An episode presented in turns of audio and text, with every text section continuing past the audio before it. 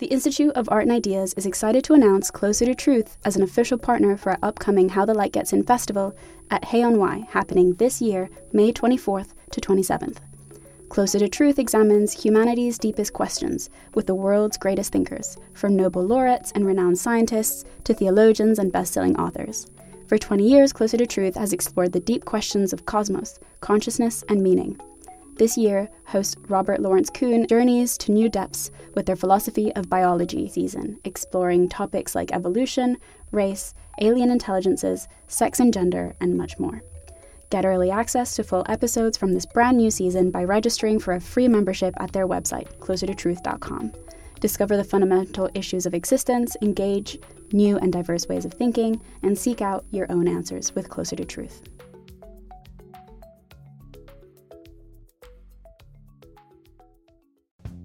Hello and welcome. You're listening to Philosophy for Our Times, a podcast brought to you by the Institute of Art and Ideas. This week, our focus is on universal basic income, an increasingly discussed policy idea under which all adults would receive a guaranteed payment irrespective of their wealth, background, and economic status.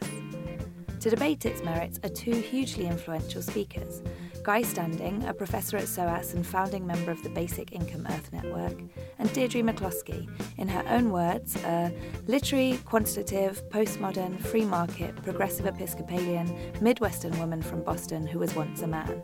Your host, none other than Peter Tatchell.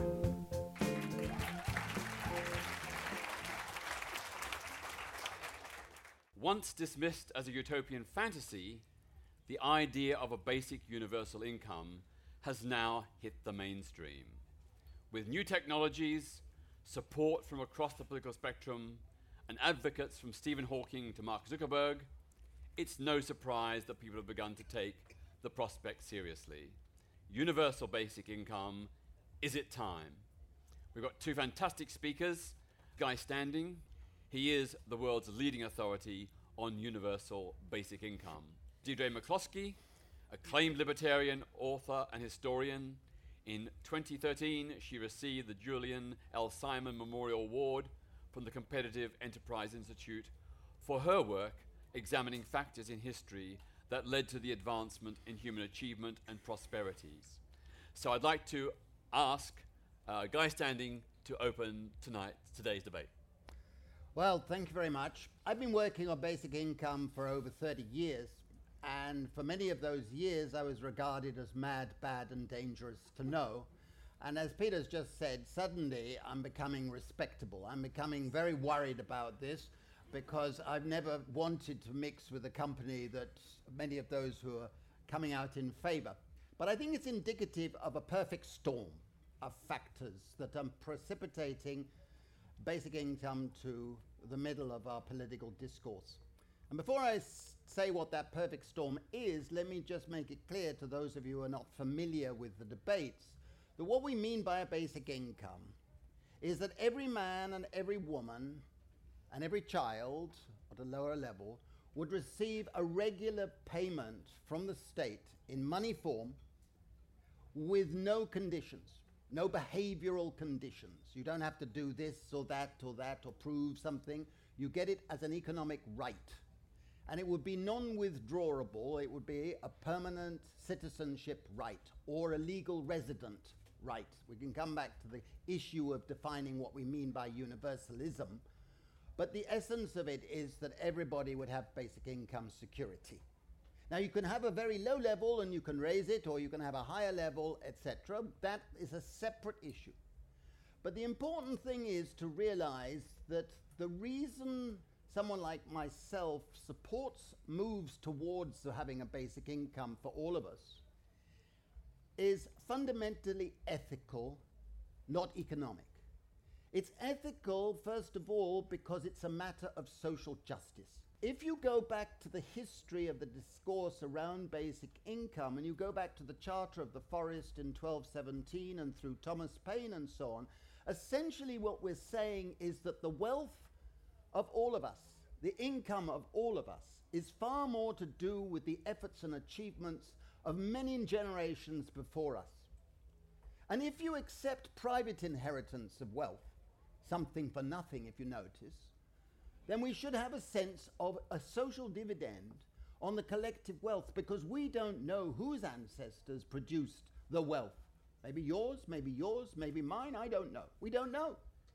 And in that sense, we need to give a social justice orientation for it. Now, if you are religious, I'm not religious, but if you are, and many people have come at it from a religious point of view, you can say that God has given us unequal talents, and in a sense, a basic income would be a compensation to those who don't, for one reason or another, have the same talents as others. You can also approach it as a matter of ecological justice. So for me, the justice orientation of a basic income is fundamental. The second ethical reason is it would enhance freedom. It would enhance freedom in the libertarian sense. It would enhance freedom in the 19th century liberal sense, in the sense of avoiding a paternalistic state. Classic statement from T.H. Green is you can only be moral if you're in a position to be moral.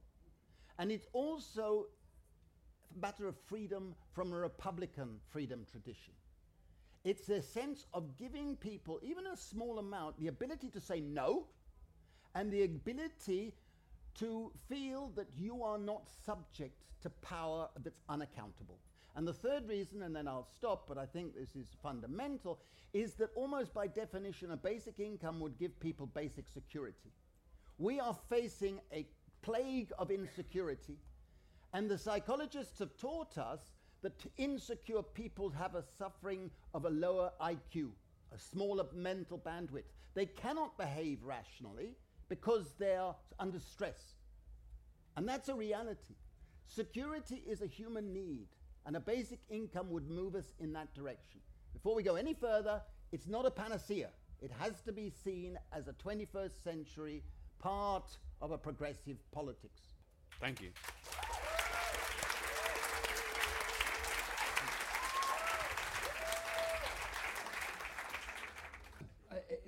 To use this word I don't like much, I'm a libertarian, but I'm a bleeding heart libertarian. I am a Christian, I am an Anglican. The Archbishop of Canterbury is not first in my thoughts, but I think he's very nice. And so I'm a liberal. I'm a 19th century liberal, but I would call it a party or a view that wants to treat everyone like adults, wants to be fair, and I certainly strongly agree with Guy's point that an unconditional subsidy to people without behave, you said, without behavioral conditions, you can't drink, you can't be gay, you can't be this, you can't be that. I of course don't want that, and that's a very attractive part of this way of thinking, and indeed it's been an attractive part for a long time among economists.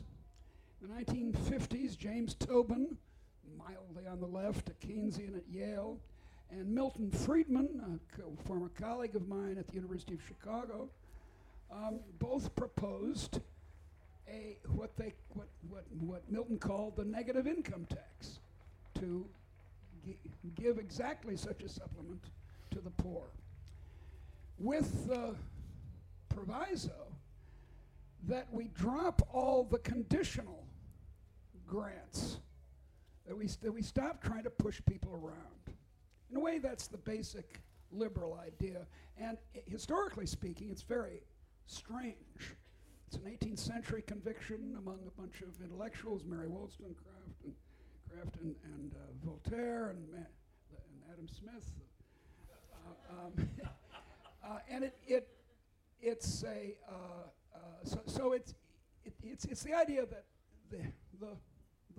the liberal idea is that you ought to treat people with respect as adults and let them make their own lives. And as a Christian, there's this bleeding heart part, I'm very willing to help them on their own terms, not on mine. I don't insist that they pledge allegiance to the Chicago School of Economics or something like that. But my worries about it is that I don't think universal makes a lot of sense.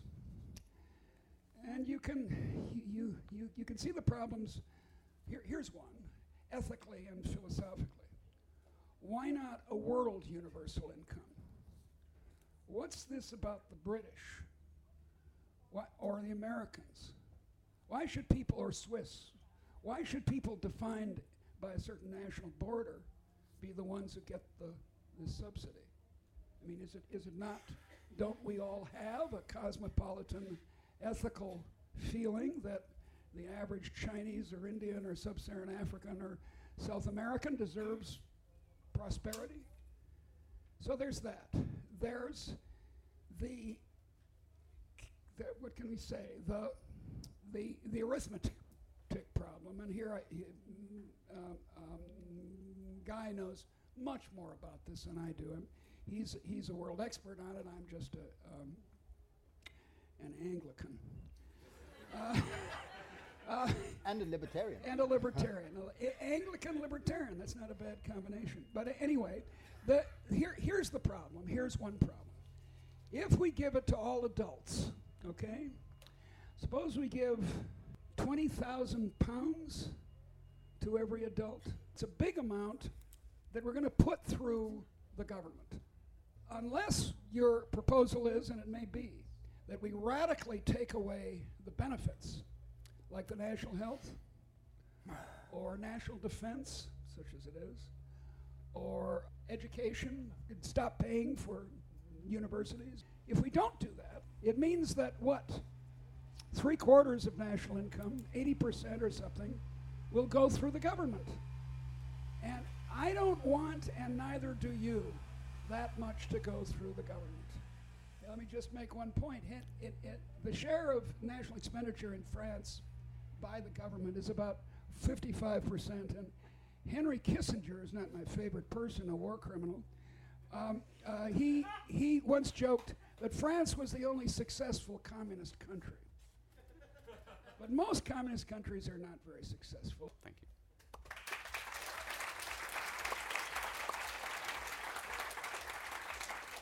I'd like to ask you, Guy, the common argument against the universal basic income is that it would put people, or put some people off working and make them more likely to be lazy and just take the money and not contribute.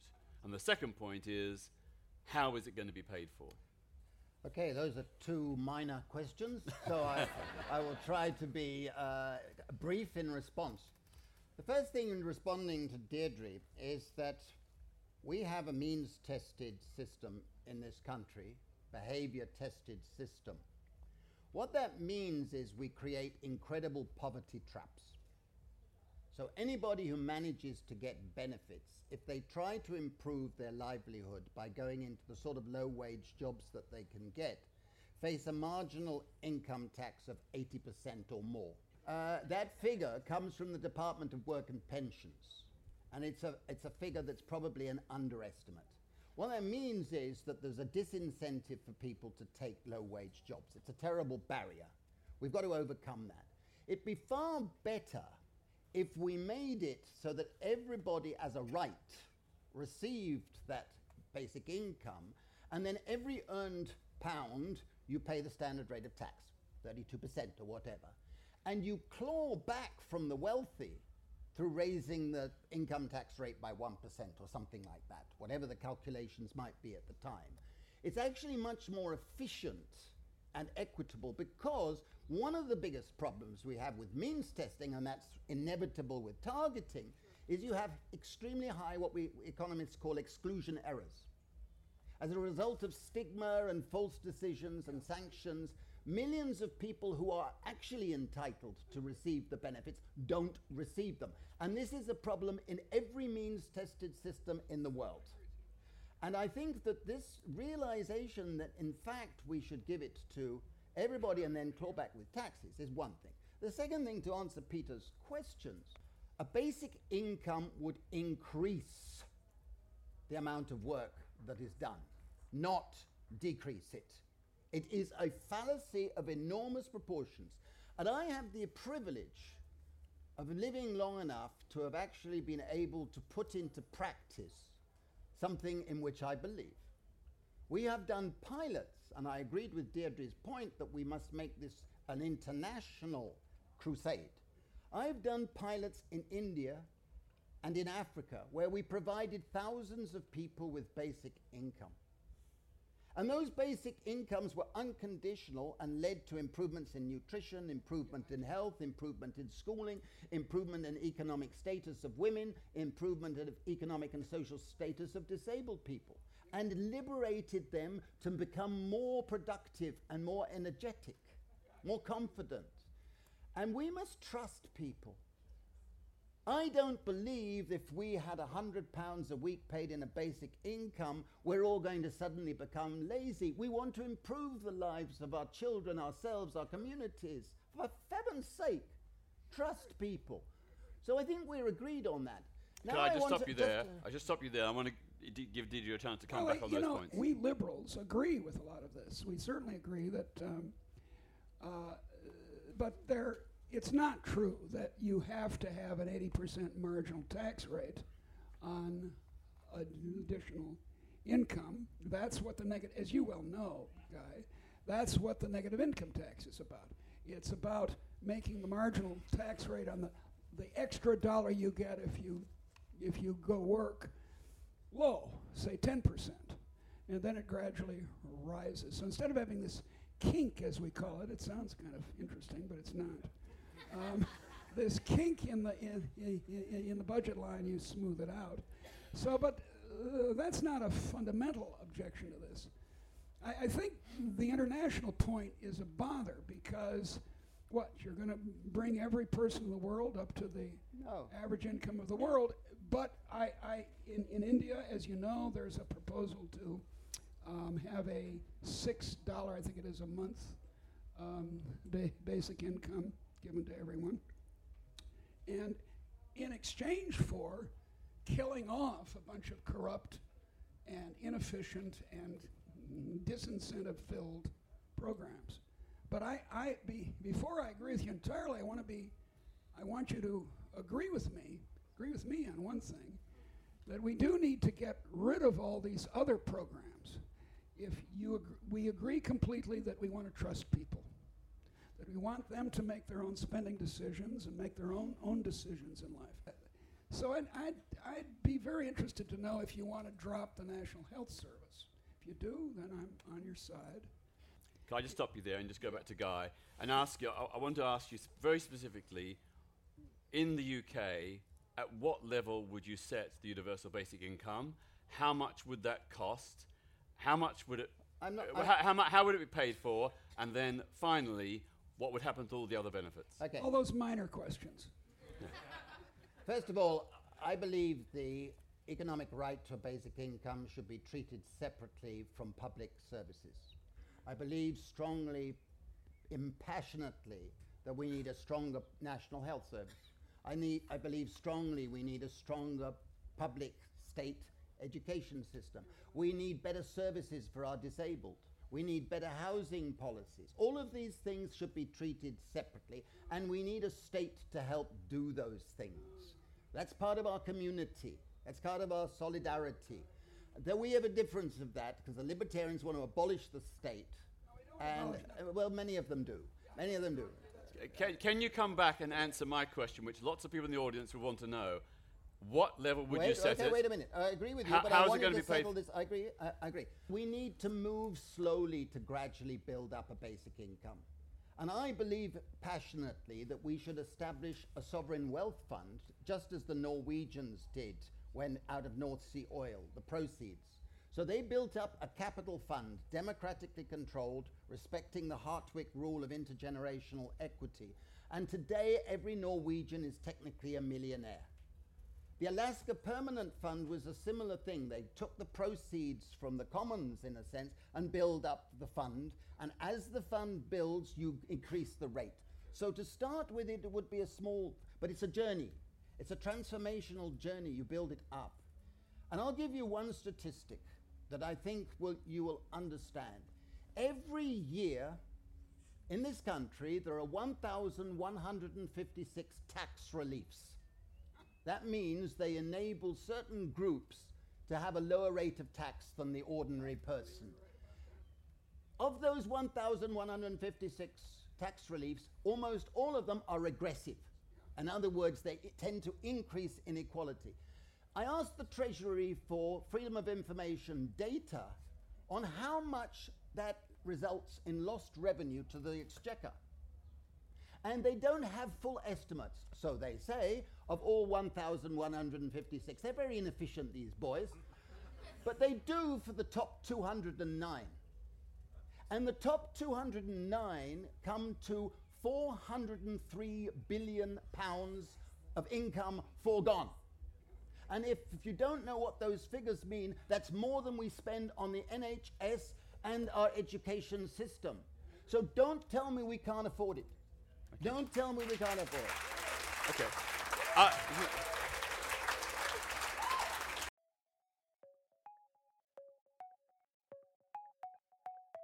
Do you want to hear more from the world's leading thinkers?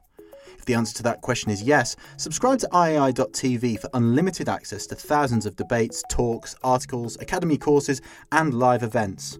Are you bored of the surface-level news, politics, sports, and entertainment coverage on your newsfeed? Go deeper. Get the philosophy behind the news and get the latest big ideas from the world's leading thinkers on subjects at the core of the human condition, life, the universe, and everything in between.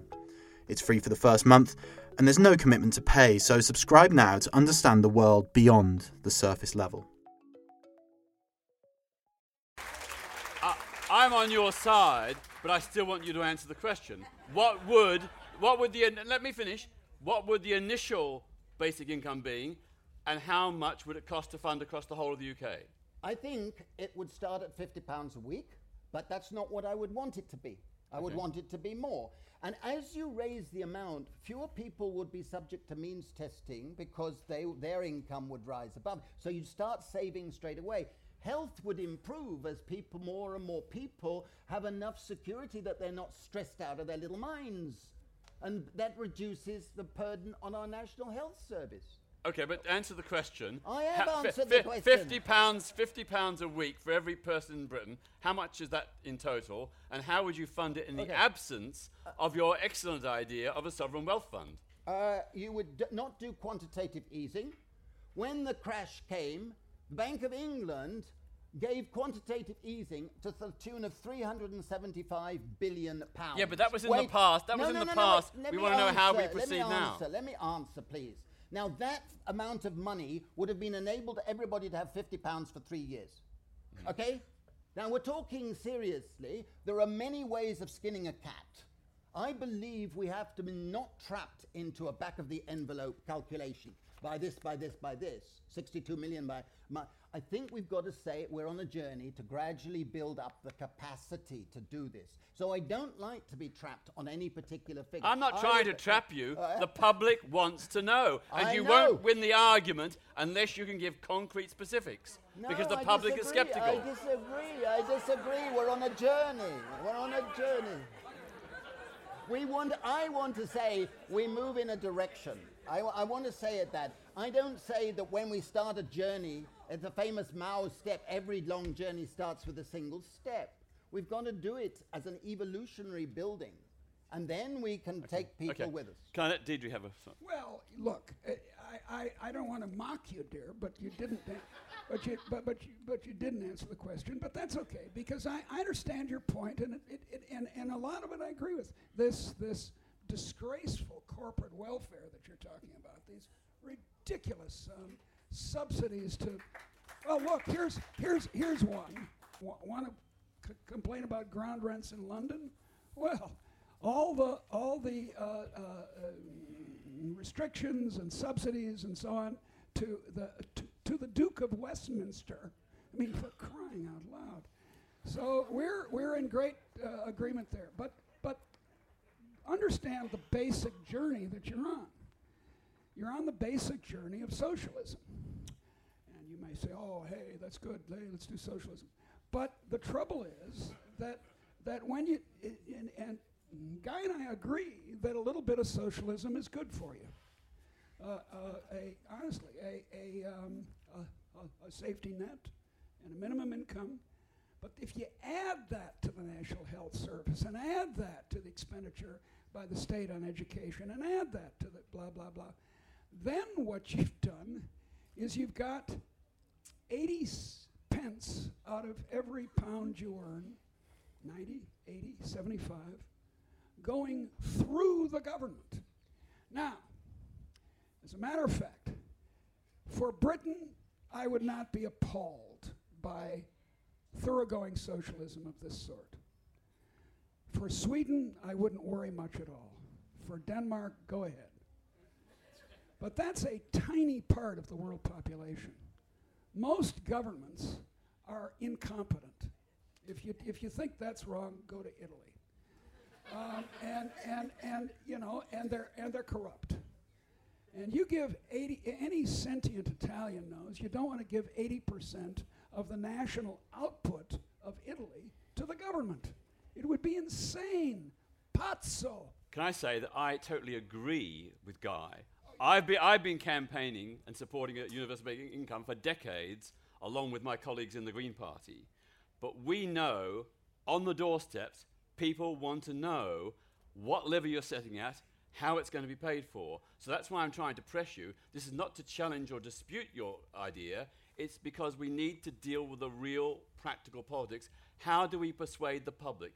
The public knows this has to be paid for. They want to know how much it's going to be and how much it's going to be paid for. If you don't want to say, you just want to stick to the general principles, that's fine. But I think in the real world of practical politics, to win the arguments in the political sphere, politicians and political parties and campaigners have to be able to give the public answers.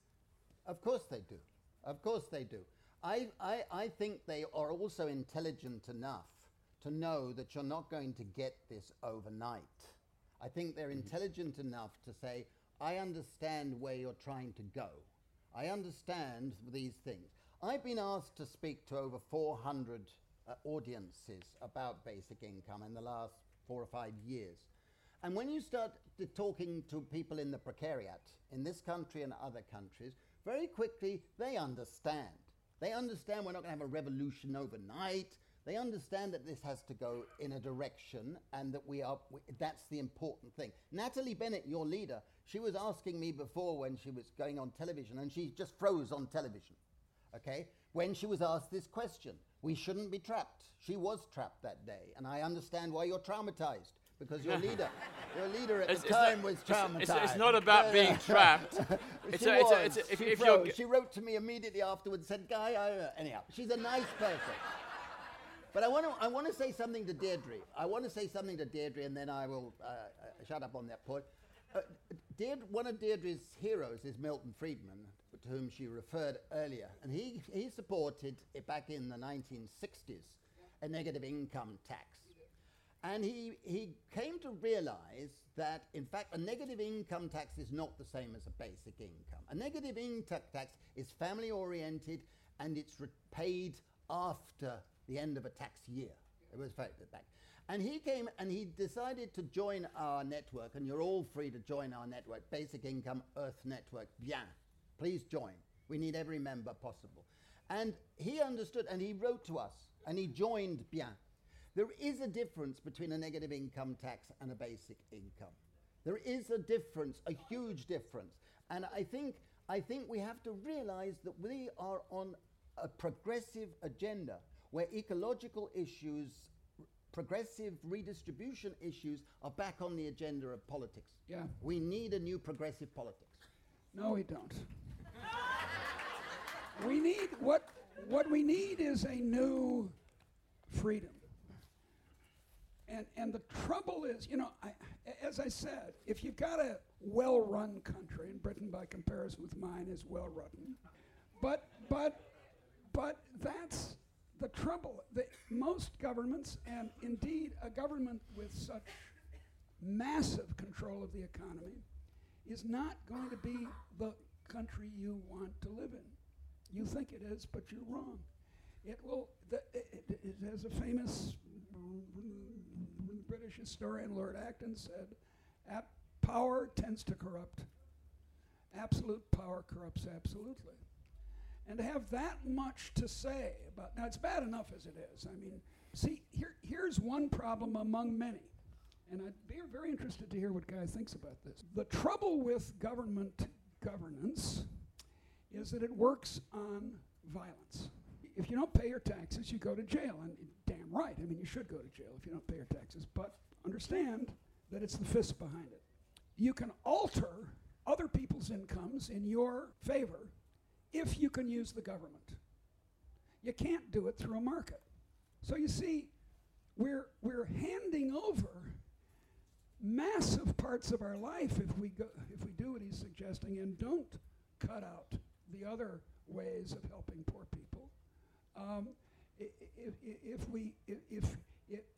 want to help the poor people, and I want to help them. I don't want them to be bossed around by violence, bureaucracy. A big government is worth capturing. It's worth corrupting. Because if it's got a lot of power, it can regulate you and stop you from opening Uber and do this and that and the other thing. Then it's worth the taxi companies seizing control of it. And this is, I could give you a million examples of this, so could Milton Friedman, if he were not dead. Can I put it to both of you that the kinds of inequalities and injustices that we face are very much rooted in a private enterprise free market system. No. And that really, to address these issues, instead of a universal basic income, or perhaps as well as a universal basic income, we need to fundamentally reorganize and restructure our economies in the way they operate. Well, let me just start, because I can be very brief. No. and just one more sentence, which is that it's a basic socialist belief since the middle of the 19th century that the problem is private property. I've written a book called The Corruption of Capitalism. Yeah. We have the most unfree market system ever constructed.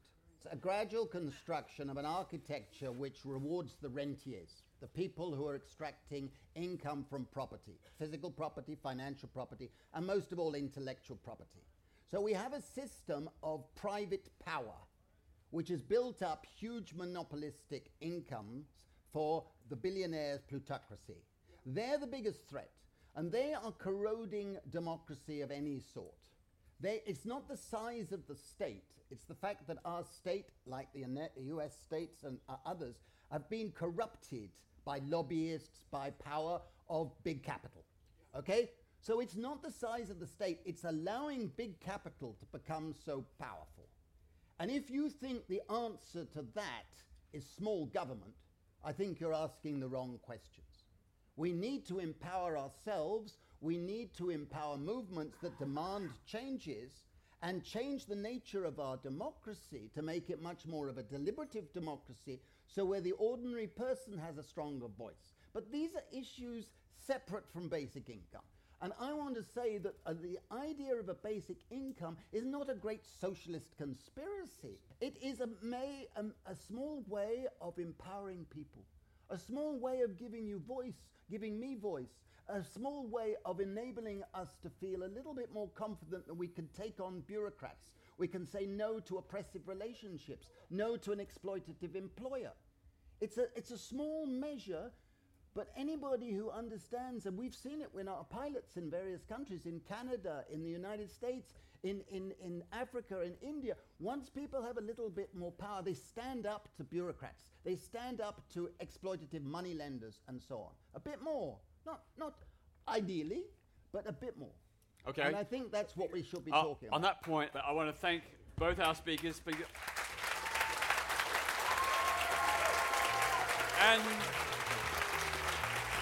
And a big thanks to all of you. Thanks for listening to this podcast, which was brought to you by the Institute of Art and Ideas. Let us know what you think by tweeting at IAI_TV with the hashtag Philosophy for Our Times, and subscribe for more weekly podcasts.